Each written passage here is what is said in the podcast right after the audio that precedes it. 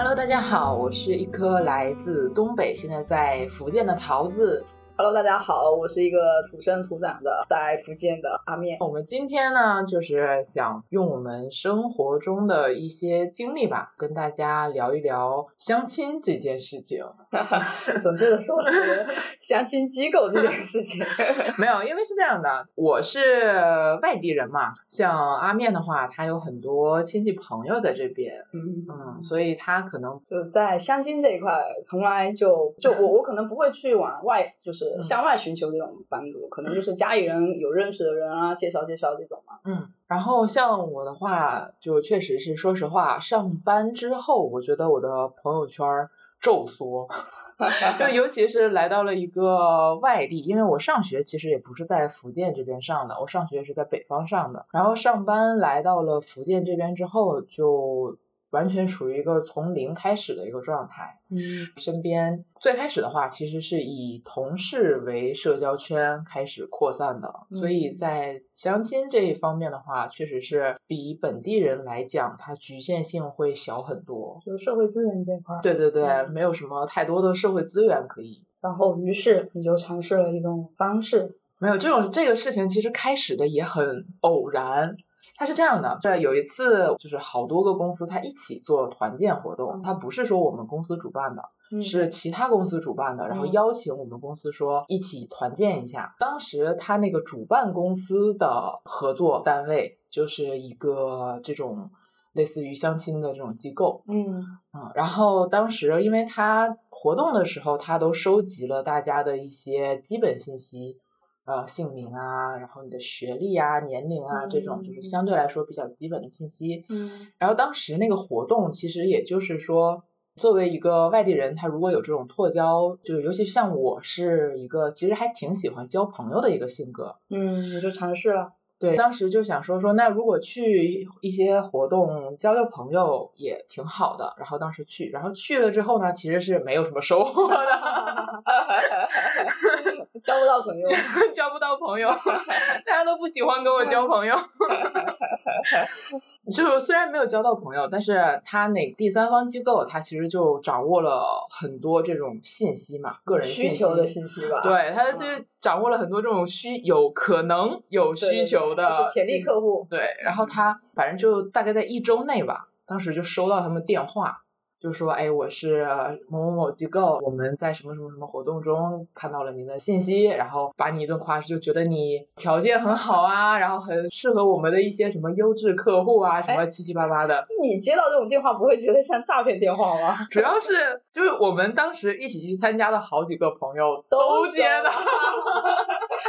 那 也不会觉得是一个团队诈骗吗？我们就是加了一下他的微信，然后加他的微信的话，看到了他们公司的一些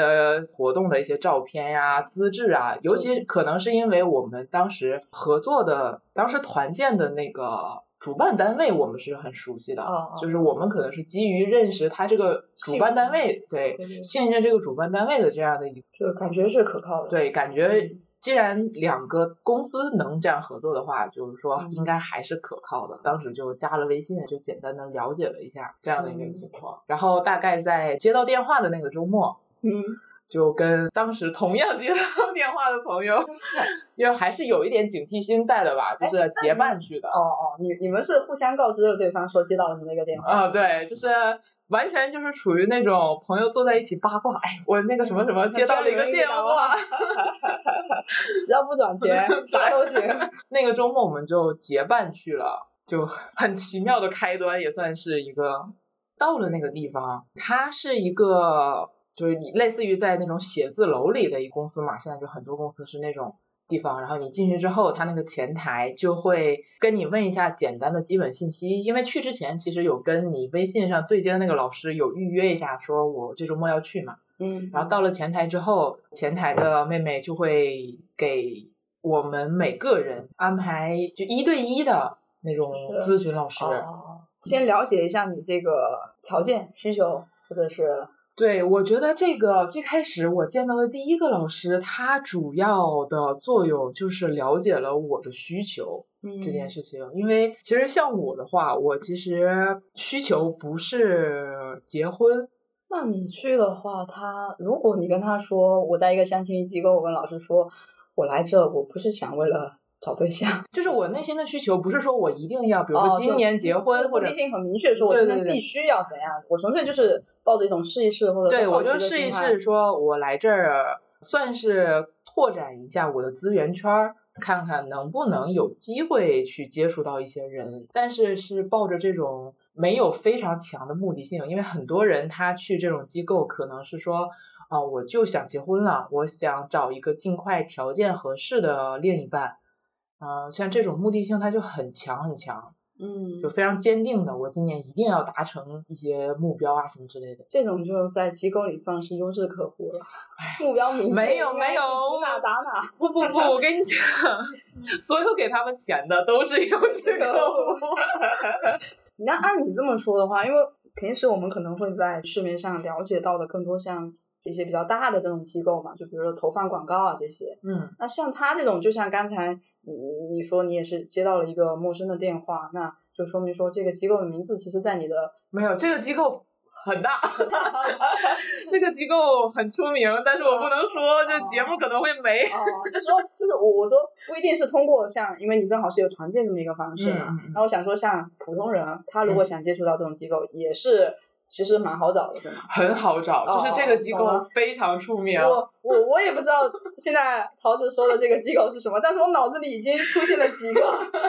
大机构对大机构，所以他们的那个相关的人员流程其实很完善。到了很成熟的一套体系。对，很成熟的一套体系。到了之后，就会有相关的人，他会给你引到一个房间，它有很多那种接客的房间，嗯，它那种接客的房间也很奇妙。我觉得这种相亲还是花了一点心思在这个上面的。就是嗯它每一个房间呢做的都不大，可能大概就两平米多，面对面坐两个人，中间摆一个小桌子的那种。我觉得这种就是我们对于这种小空间的话，是不是能更加拉近两个人的这种熟悉感？铺的那种墙纸，它不是白墙，它那个墙纸做的是那种花，我也不知道那是什么花，反正满墙的花。灯光呢是那种黄光，哦整个氛围会渲染的有一点暧昧的那种氛围，因为它那个呃接待室除了他们日常的接待之外，平时和其他的人见面，像我的话就是跟男嘉宾们见面。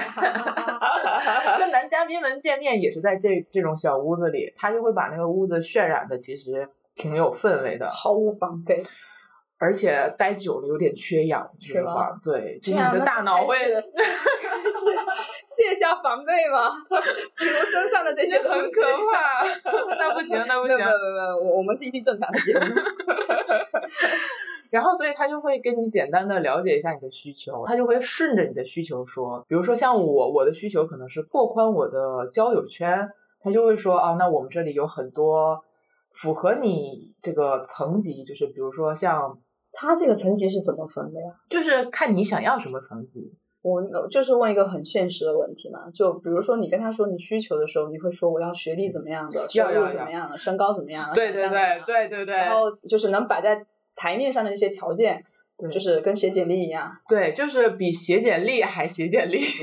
你知道详细到什么地步？他会问你，第一个老师来沟通的时候，他会简单的跟你了解一下你的需求是什么样的。如果是就假设说我的收入是年收入十万，但是我想找一个年收入一千万的嗯，这种的话呢，他可能开始给你做思想工作了。对他，要不然就是说会让你降低预期，要不然就是说他可能会不接你这单，他因为他们是要讲承担率去拿提成的。对对对，他这肯定是要保证他的这个业绩的嘛。对，然后如果说太离谱的话呢，他可能反而不太会劝你。就是如果他觉得你的需求是可行的，会顺着你的需求往下说，你会觉得他给你描绘了一个伊甸园，就感觉他可以给你带来很多希望、很多未来的一个状态。嗯就其实某种程度上，我觉得这是一个贩卖希望的行业，嗯，就是它结果其实是不定的。也是去概率问题嘛。就像我觉得周五永远比周末快乐一样，就是因为感觉周末充满着希望，就可以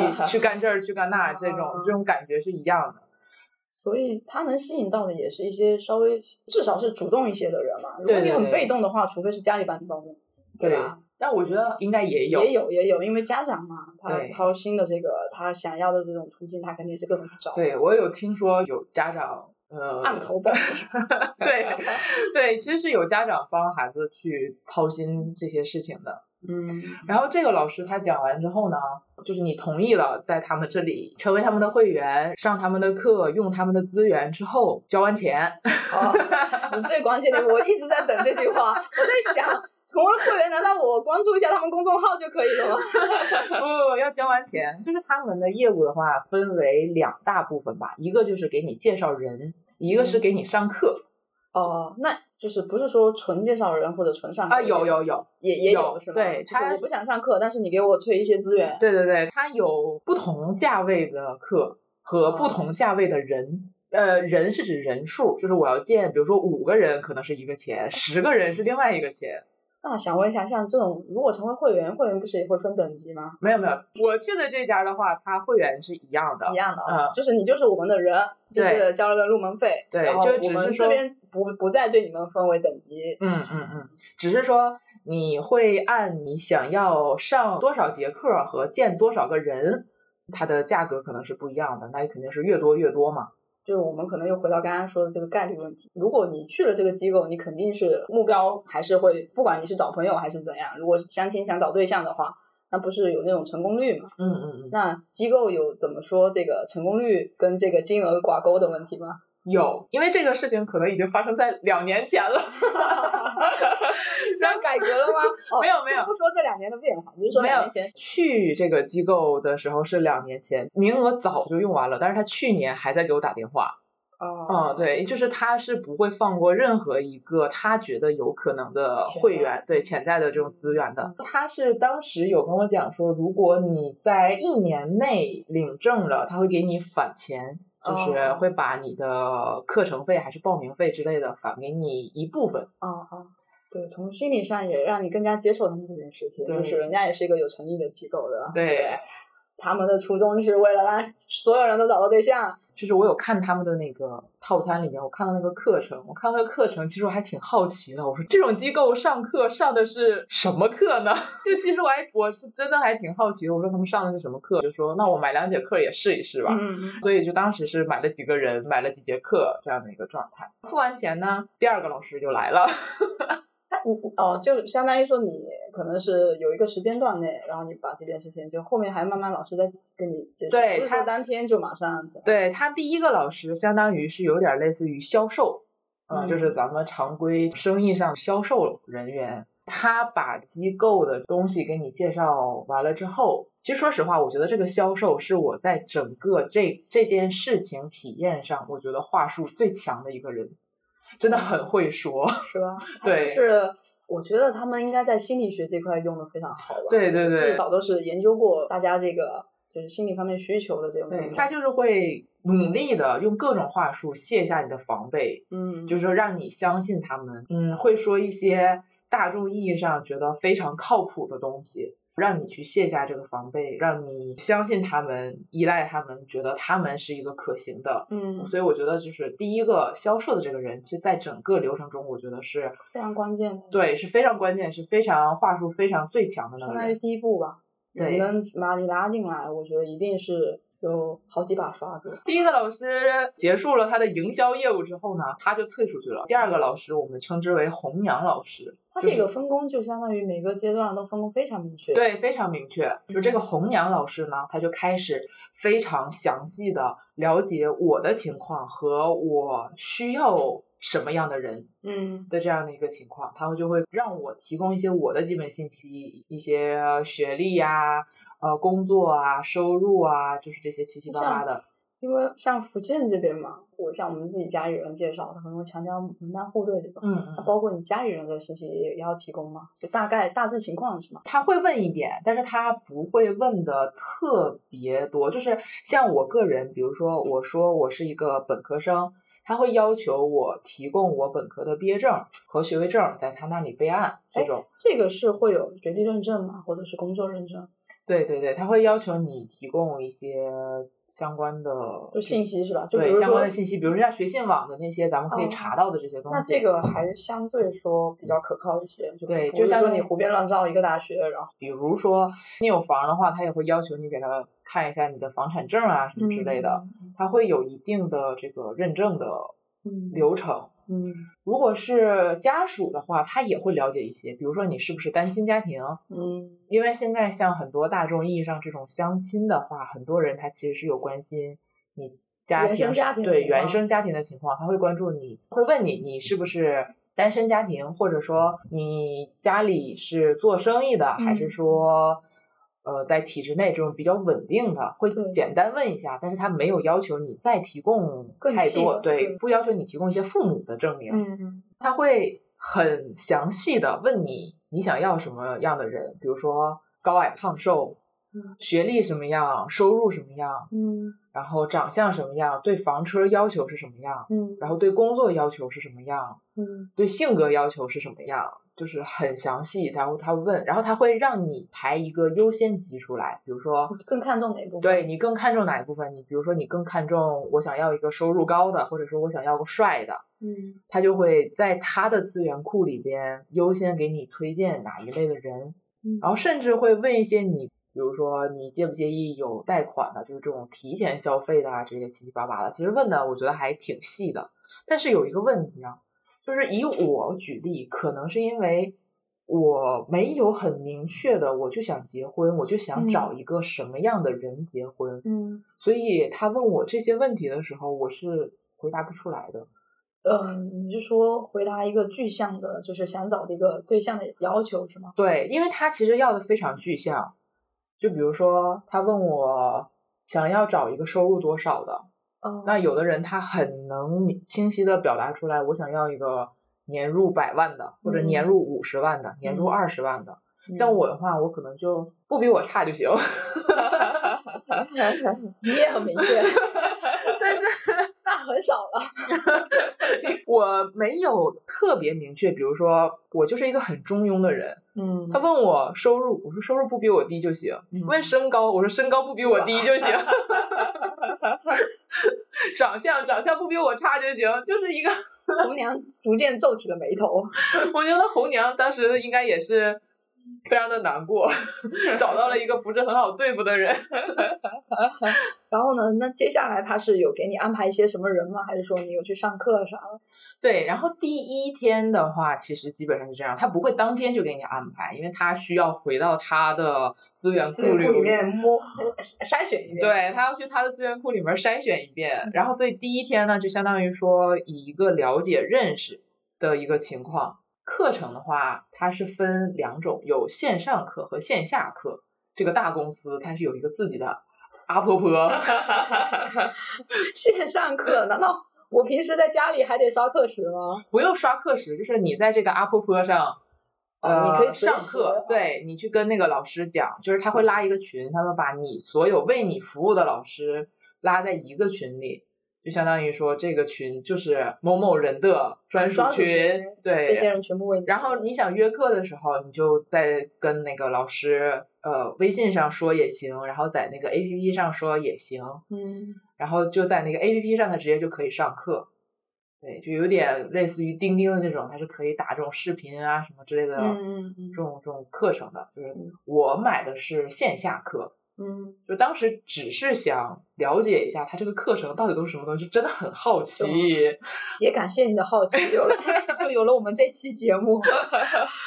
这也是一块我就是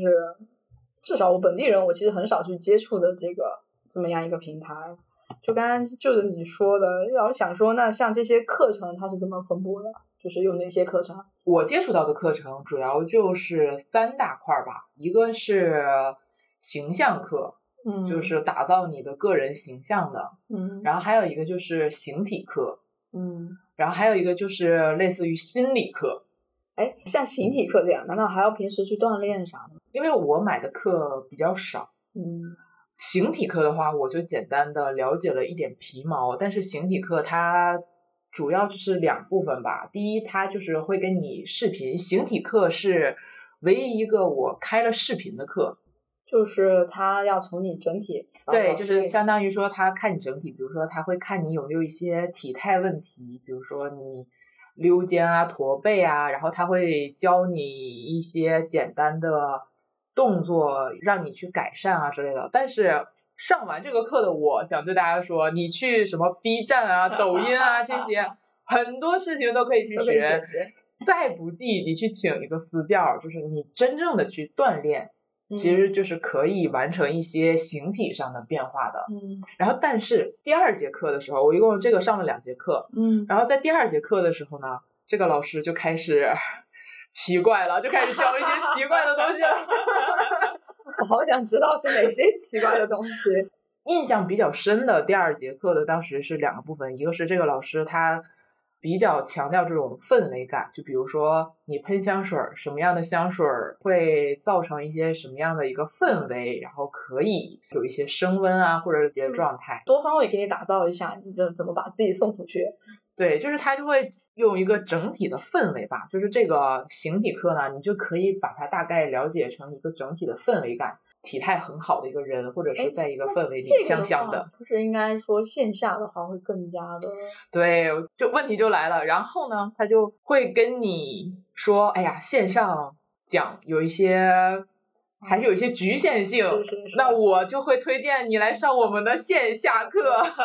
就是这个价格肯定是不一样。对，线下课肯定会更贵的。然后他就相当于他给你抛出了一块砖，他就诱导你，就是再去买更多的课，买更多的线上课，或者是升级去上线下课。嗯，这个形体课他就会讲一些不可描述的事情，就是当时我第一次听的时候我也惊呆了。虽然我知道作为一个成年人来讲，说这个事情确实是。很常见的问题吧，在生活中也不是什么嗯害羞或者是什么禁忌的违法的这种事情，但是在这种机构下，他去教你这种事情的话，我就觉得说，对我来说可能觉得也挺可怕的一件事情吧。他是你，你刚才说是形体课上还教你，还是说其他课？形体课，形体课就开始教你。对，这个形体是包括行为举止吗？对，怎么样才能拨动另外一个人的心弦？对，就是他会教你，嗯，一些比如说眼神，你的眼神要怎么勾人，你的两个人在相处之间，你要怎么不经意的去碰触一下别人，才会有这种撩的感觉。我现在脑子里就几个字，可太会了。然后呢，这些都是初级。如果说还有一些，就是两个人在一起之后，就是那些不可描述的拿捏他的事情，他也教，但是我没上。你不行呀，因为那些要花钱，那是另外的价钱。我毕竟还是是好奇，想说这都是到底是都是什么玩意儿，然后所以我就到这里就点到为止了。嗯嗯嗯嗯。那我比较想知道，就是你在上课过程中，你有没有什么一些好的体验，或者是不好的体验呀？我觉得给我收获比较多的其实是那个形象课，但是形象课我不得不承认的是，我上了一节他的线下课。嗯。他形象课最开始我也是先上他的线上课，线上课呢，他其实就是讲一些理论嘛，讲比如说用理论让你去判断。当然，我觉得这种像 B 站上或者是抖音上之类的也会有很多讲，比如说什么看血管的颜色判断你是冷暖皮呀，什么冷皮你就比如说更适合 银色的配饰啊，暖皮你就更适合金色的配饰啊，这种理论。对他线上课，他会给你讲很多这样的理论。然后当时是我在见完一个男生之后，那天我就是穿了一个比较普通的连衣裙去的。嗯，然后但是呢，那天有一个算是他们线下店的一个形象总监，那天正好在店里，然后我们就聊了一下。嗯，然后但是那个形象总监，说实话，他给我留下的印象不是很好，因为最开始。呃，我的那个红娘老师跟我说，他说他帮我预约了一下我们这里的一个很厉害的老师，但是当时我不知道他是负责形象这一块的。也就是说，我们有一个总监，现在在我们店这边，你有什么问题，你就可以跟他聊一聊，问一问，看看他能不能给你一些解答之类的。我就跟那个老师在一起聊了一些，因为前期我不知道他是负责形象这块儿的，嗯所以我其实问了很多心态上的问题。嗯然后结果发现聊了半天之后，他没有给出一些太多的问题，然后最后呢，他把所有的问题归结于说，那你今天穿这一这身衣服就不对哦啊、他就开始批判于说你这个形象有问题。就是否定了你。对，尤其是如果说他最开始就跟我讲说，我就是负责形象的老师，嗯，我可以对你这个形象有一些点评。我不是说他不能说我穿的不对，而是说我觉得当时你没有提前跟我讲，呃，你是负责形象这一块的老师。然后我大概跟他坐那儿废话了半个小时，你都没有给我任 何的回复。给我回复之后呢，就开始说，那你这个穿的不对，就开始批评，然后跟我讲说，你来上我的课，我就能改变你。这这这老师也太直接了吧？对，就是我是，就是我嗯不是不能接受别人批评，比如说你说我胖，要不要说减减肥，或者是你不减肥，这种呃批评我都是可以理解的，就是我是可以接接受受的。但是如果说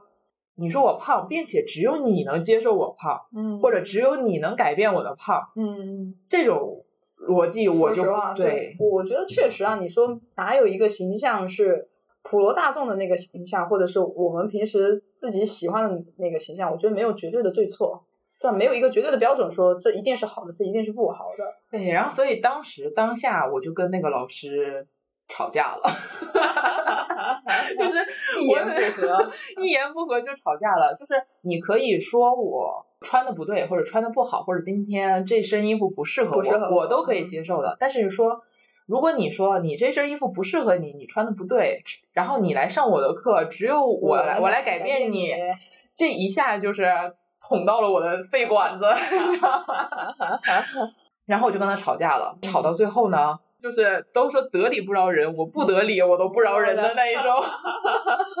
吵到一个什么地步？吵到总监红娘和他们当时这个机构的经理三个人来给我道歉，哈哈哈哈该三个人来给我道歉，并且赠送了我线下课。哦，对，所以我的线下课其实是这么来的。哎，那想问一下，那种线下课也是一对一吗？对，对我我我觉得，如果这种机构想要保证这些用户的隐私性的话，应该也很少有团课吧？呃，没有团课，都是一都是对一对一。那想说，如果去上线下的话，会进出那个机构吗？那有的时候不是还会碰到？如果真的是在电梯里碰见了，或者在大门口碰见了，那就因为我在这工作，那就命不好。我在这儿做红娘。你们来上我的课。嗯，哎，所以我的线下课其实是他们因为这件事情补偿，说补偿可能有点过分，嗯就是我自己单方面吵来的。嗯，哎，那像他，你你一共是按你这么说，你上了三大块的课吧？对，没有，我先说一下，还是形象这块，因为只有形象，我上了线上课和线下课是吧？，对，然后我就想跟大家分享一下，他线上课和线下课有什么区别。嗯就是他线上课的话，其实他就是还是讲理论嘛，嗯，就是比如会讲说你是更适合什么样的颜色啊，然后你是他会让你自己去测量，比如说你的自己的肩宽是多少，腰围是多少，臀围是多少，然后你是什么身形，你适合穿什么材质或者什么剪裁的衣服啊，他会跟你讲一些逻辑性的东西。嗯然后当然这些逻辑性的东西，我觉得在日常其他的社交平台我们也能获取。然后线下课的话，就我当时有见那个老师，当然不是那个总监了啊，给我换了一个老师。是，然后那个老师呢，他就是现场会，比如说像测冷暖皮这件事情，像线上的课呢，老师就会跟你说，让你看你的血管颜色啊，就是自己去评判，对让你自己去线下是有人给你看，线下的话，老师就是拿出来了一沓，可能得有十厘米厚的布，就是一 一沓布，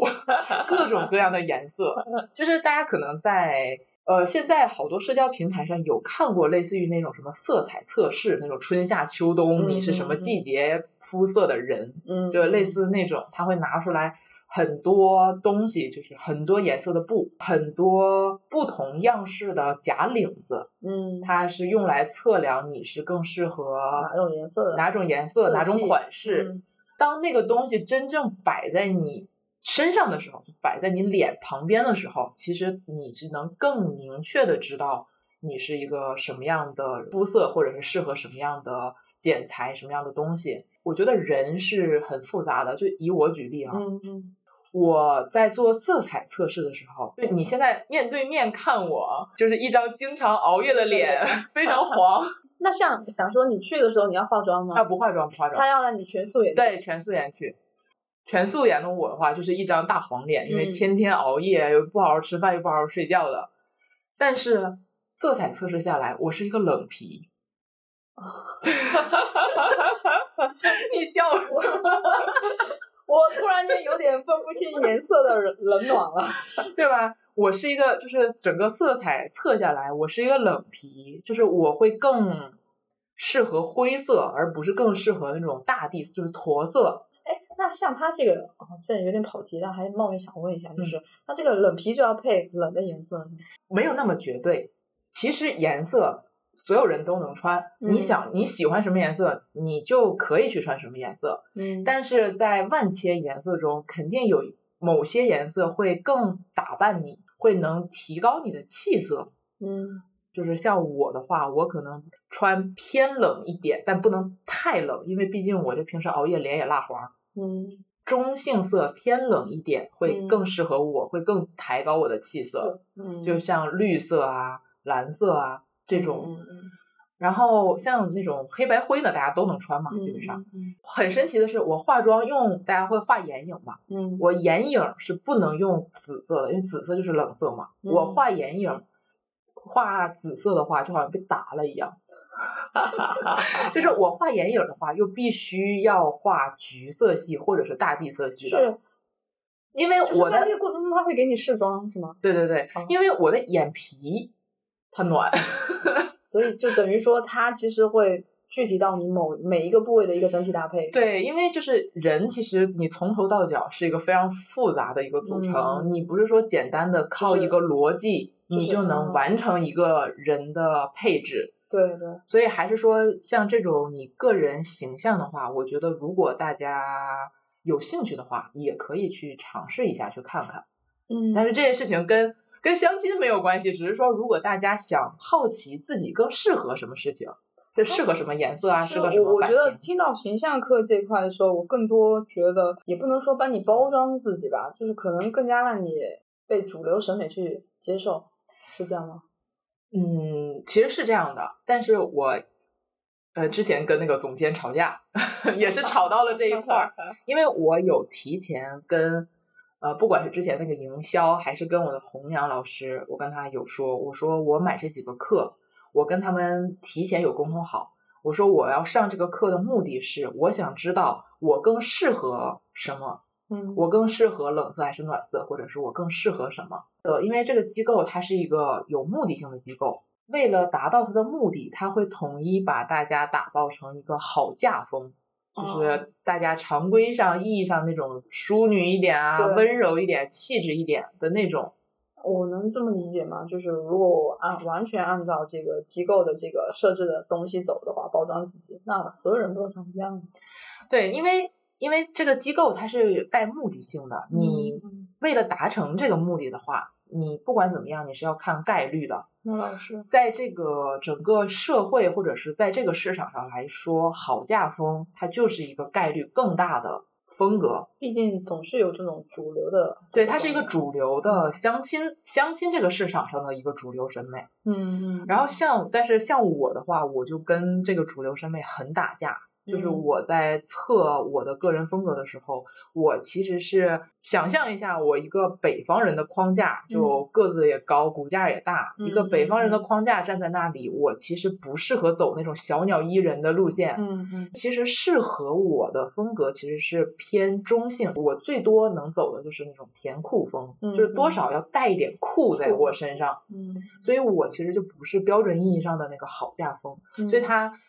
一直在给我往好嫁风上去引导的时候，我就一直在跟他打架，抵触，我十分抗拒。对我就很抵触，我就十分抗拒，因为我上这个课的目的。虽然我是在你这个机构上的这个课，但是我有提前跟你讲好，嗯我上你的课的目的是为了想找到什么东西更适合我自己，而不是去迎合就是大众的审美。对，嗯，确实，我觉得像你这样，就是你的诉求跟他所谓的那个你来相亲机构的这种纯粹的目的，就是你帮我改变一下我自己，然后我去迎合更多的人，或者我去接触到更多的人。你，我觉得你可能抱的更多就是，本来我就是来看看的，如果有更好的话，我帮我提升一下自己，但是你不能就完全否定我，或者是让我完全按照你们的那个要求去做。对，因为我每个人他适合的东西就是不一样的。那举一些大众比较熟知的极端一点的例子的话，你比如说像李宇春，李宇春你嗯让她打造成特别妩媚的样子，你就可能会觉得，咱们这样想象来看，我会会觉得有点奇怪。就至少我都觉得反差太大了。对，反差太大了。但是他现在的这个状态，你也会觉得他好帅啊，我也觉得好好啊，好好啊。对然后你比如说像巩俐，她那种很大女人气场的那种，我嗯当年有一个那个戛纳电影节的那个黑白裙，太好看了。但如果说你想让她穿的很小鸟依人那个样子的话，我觉得也很难受。是啊，我觉得这个就是回到一个点，就是不是说一一套标准适合所有人，对因为你人本来本质就是不一样的，对你没办法这么要求每个人。那所以我说，要是换我去，我也是一个蛮反 PUA 的人。我一听到这些，我可能内心里我要做我自己，我过来我的目标也很明确啊，就是我想提升我自己，但不是说要按照你的方法去活。对，所以我就想，如果大家听了这个节目对 这种机构感兴趣，或者说已经在这个机构有尝试过这种事情的话，我希望说大家能够正视自己的目标。如果你的目标就是我想结婚了，嗯嗯那你为了这个目标去做一些你自己的改变，我觉得没有什么羞耻的。对对对，你不要把它上上升为说，我好像听完了，就是大家都在做自己，我好像为别人改变了怎么样？没有，你也是为自己改变的，你为了你自己的目标改变了你自己。每个人的这个心智啊、阅历啊，反正成长环境也都不一样啊，就每个人对某一些事情的看法跟接受度也是不一样的。所以我觉得这个机构也不是一个坏事吧。主要还是要看你去上这个课，或者是你去见这些人，你的目的到底是什么？辩证的来看待，辩证的去参考这些老师、这些红娘、这些总监给你的意见。嗯你自己一定要有判断，说他们给我的意见是适不适合现在的我，适不适合我要达成的目标，适不适合我的目的。嗯，那我觉得它存在一个很好的一个点，就是它能帮你收集到更多的社会资源，然后它也算是一个资源整合。你看，它给你上的这些课，教你这些东西。其实我觉得，如果说没那么势利的话，我觉得在平常生活中其实也能用到一些心理学的东西。对，对于呃想达到这种目的的来讲，它是一个捷径，因为嗯已经有很多人花了前期的时间帮你总结好了。怎么才能快速的达到这个目的？十几亿的人口里，把一些符合你想要条件的人，他给你稍微的归拢了一下，嗯能让你大概率的去找到自己想要的这种人。但是像我这种不知道自己想要什么的，就是嗯什么都差不多，什么都还可以。嗯像我这种想法的话，其实可能就比较难。嗯嗯，那比如说，我确实现在也相亲到了，通过机构也认识到了一个男生，然后我们目前也在处嘛。那在后面的这个阶段，就是机构还会帮你使使劲吗？还是会，会？就刚才还有一个课嘛，心理课。这是重头是吗？没有心理课，因为心理课我也没上两节，因为其实我每一节课可能都只买了呃一两节、两三节这样的。嗯他心理课是这样的，心理课他会问一下你之前的情感经历，会帮你分析一下你之前如果说有情感经历，你分手的原因是什么？嗯？嗯。会或者说如果你没有情感经历，你为什么没有情感经历？对，他会分析一下你的这些之前过往的一些原因，然后如果说呃你在这个机构服务期间有遇到了一些合适的人，就你觉得你。嗯 crush 的嗯对象，哪怕不是你在这个机构见到的，我有一天在地铁里见到一个小哥哥，好帅呀，你都可以跟他讲，是吧？啊、你都可以跟他讲说，我最近遇到了一个还不错的男孩子啊，或者什么之类的，嗯我想怎么怎么样，你都可以跟他讲，然后他呢就会给你出一些主意，甚至是你把两个人的聊天记录可以截给他看，他会教你怎怎么回，就教你怎么放钩子，你知道吗？就是很多应试技巧。对，真的的是应试技巧。然后甚至是已经到了嗯最后一节课，那个老师他很想让我买课，就买后边的课，因为当时那个情况是我有一个感觉还不错的人，嗯在我的观念上来看，我不想物化我喜欢的这个人，因为当时那个老师他又跟我讲说，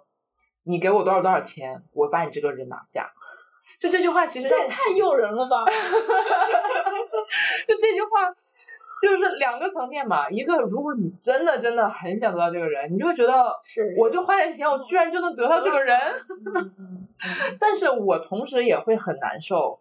让那个老师跟我讲，就是因为他可能感受到我不想继续上课，我不想付这个钱，嗯，他就抛出了一些：难道这个人不值得得这个钱吗？这个又是一场心理战了，我就觉得这句话呢也非常复杂。很戳，就是你也会被击中。你确实啊，因为你确实是喜欢，或者是确实是有感觉。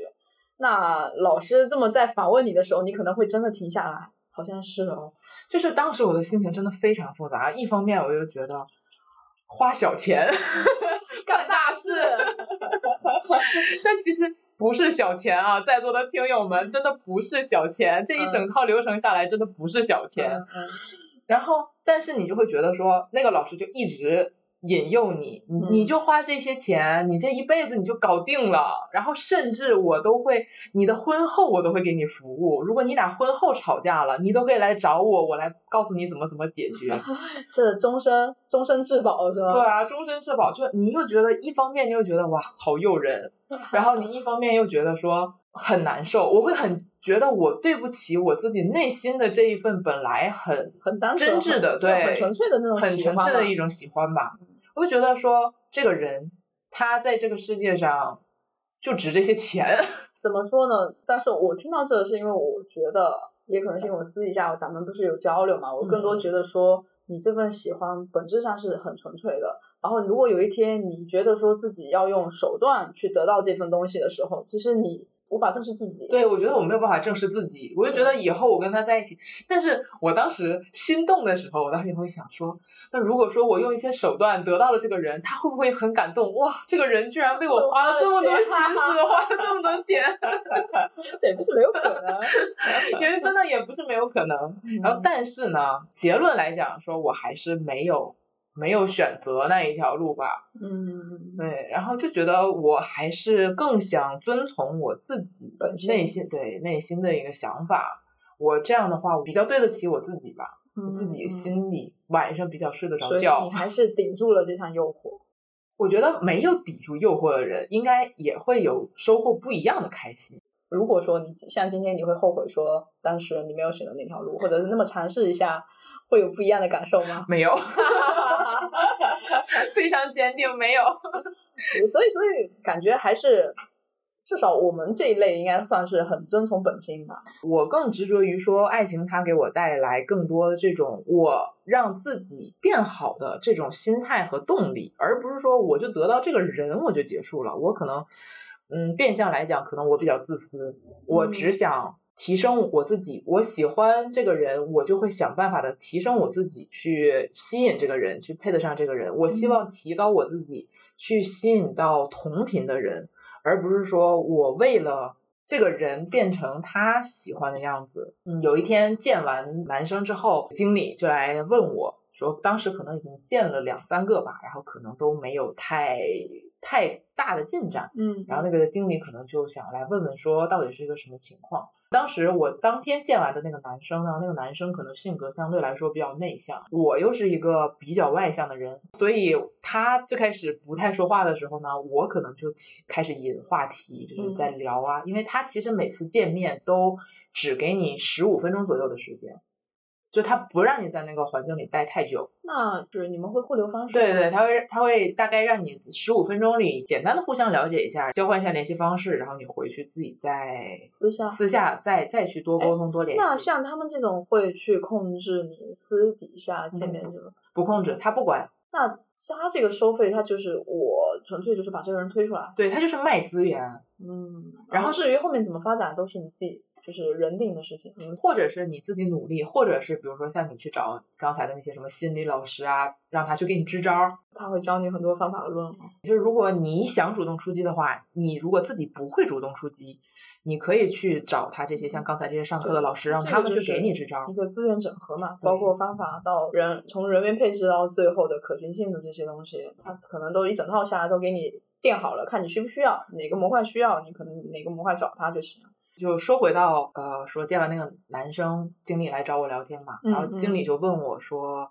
刚才聊的怎么样？我说刚才这个男生可能就比较内向，都哦是我可能主导性会比较强，聊天的过程中，那个经理呢就给了我建议，说女孩子不要太主动，对，不要太主动，不要太强势，要 把这种主导权要让给男生，这样男生他才会有这种。嗯，满足他的这种自尊心啊，这种感觉吧。可是我觉得也不是所有人，所有男生都是一套的呀。就像有内向有外向，或者是他也需要有人去引导。对，所以我跟经理又吵架了。吵一下，咋说呢？就是这个机构，它永远站在是主流的这个价值观上对去讲这些事情。确实，咱们可能不能说完全算什么旁门左道吧，但是也不是就是完全随大流的那那一类的。所以我们可能最后会有一些对于机构来说奇奇怪怪的。对，所以我跟这个经理又吵架了，因为我觉得我的观点来看，你如果连自己都不都不爱自己，别人根根本都不会珍惜你的。是啊，然后，如果我觉得你也不要怕别人说你是一个特别强势的人，我觉得只有弱者才会怕你强势，他压不过你。就像我，像我刚才说，我说当时已经是见到第三个男生嘛，其实我当时见的第一个男生，他就是会掌握这种话题的主导权的。我做自己，我展示我自己性格这件事情，他变相的帮我筛选到了一批人。他不喜欢强势的，他也会主动的把我就筛掉了。嗯，我也会直接把他筛掉了。就是大家嗯在这种事情上，反而也会减少一些时间和金钱上的耗费耗费。对对，这里有个前提是我的性格可能跟主流差的还挺多 哪有？就是大家都可喜欢你了。就是我的性格跟主流的好架风差的还行，就是我不是那种温柔贤惠，当然有可能碰见了喜欢的人，就会不由自主的变得小鸟依人。嗯嗯，但是推开门看见了一个陌生的人，我是不会主动的变成小鸟依人那个样子的。所以在那一刻，我可能就是说，还是希望通过我自己本身的个性去吸引一些同频的人，嗯要不然感觉一直在做别人的话，我很难受。是啊，就是其实你可能在某一刻、某一个瞬间达到你想要的目的之后，但是你可能在未来的漫长岁月，你可能有就是回头看的时候，你是否在会质疑一下自己，当时你是为了迎合或者是为了得到某些东西的时候改变自己，你可能会问自己值不值得。我其实很怕这种来自未来的访问，对，我觉得我会后悔啊，会后悔，会后悔。对对，所以说我们今天做的这个，就是也不是说平台不可以，或者这种方式不可以，或者方式一定是可以的。我们只是说站在我们自己的角度去想一下，自己的结合自己的心智跟阅历吧，去还有自己的需求，需求。对啊，自己需求肯定因为我觉得自己的需求是占最大的。最大数的。对，但是如果你的需求非常明确，要这个东西，我觉得完全没有问题。它是一个非常，就是对于我这种外向人来说，它是一个捷径。如果你从头儿去在一个外乡培养一些社会资源，你要付出的不只是这点儿钱和这点儿精力，你要付嗯。出很多很多很大量的时间和精力。嗯，所以这个对于一些需求明确的人，它是一一条捷径，但是大家一定要正视自己内心到底想要什么，以及要警惕中间他 PUA 你的一些话术。嗯嗯对，就是想给大家提一个醒儿，不要被别人牵着鼻子走。嗯，就是我们可能现在这个观点还是更加觉得说，平台是给了你一个敲门砖，一个一个资源，但是至少我跟桃子还是觉得真诚还是最大的必杀技吧。嗯也希望大家都能好好的做自己。对对，然后也能遇到自己喜欢的人，不管你是通过什么样的方式，你提高了自己，或者是改变了自己的某一些不足的地方啊，怎样？那我觉得，如果说结果是你想要的，这个过程你不后悔，我觉得是都是可以尝试的嘛。嗯，今天给大家分享的这些，至少我我觉得也是打开了我在某一块就是阅历盲区吧 的一个没有经历过，对我没有经历过这种就是这么正经机构的，就是一些嗯水深火热吧，还是怎样？就是应该这个东西在目前市面上应该也是非常其实挺常见的，挺常见，也非常应该是挺火热的吧。只是说我们每个人的社会接触面可能不太一样。非常感谢今天 桃子的分享啊，主要就是跟大家分享一下平时接触到的事情，但是大家要有自己的判断哦。对对对对对，然后也希望说大家就是未来都能越来越好。对，希望大家都能变成更好的自己，都能找到更好的另一半。对对对对对，好呢，那今天就到这里啦。好，那大家再见，拜拜拜拜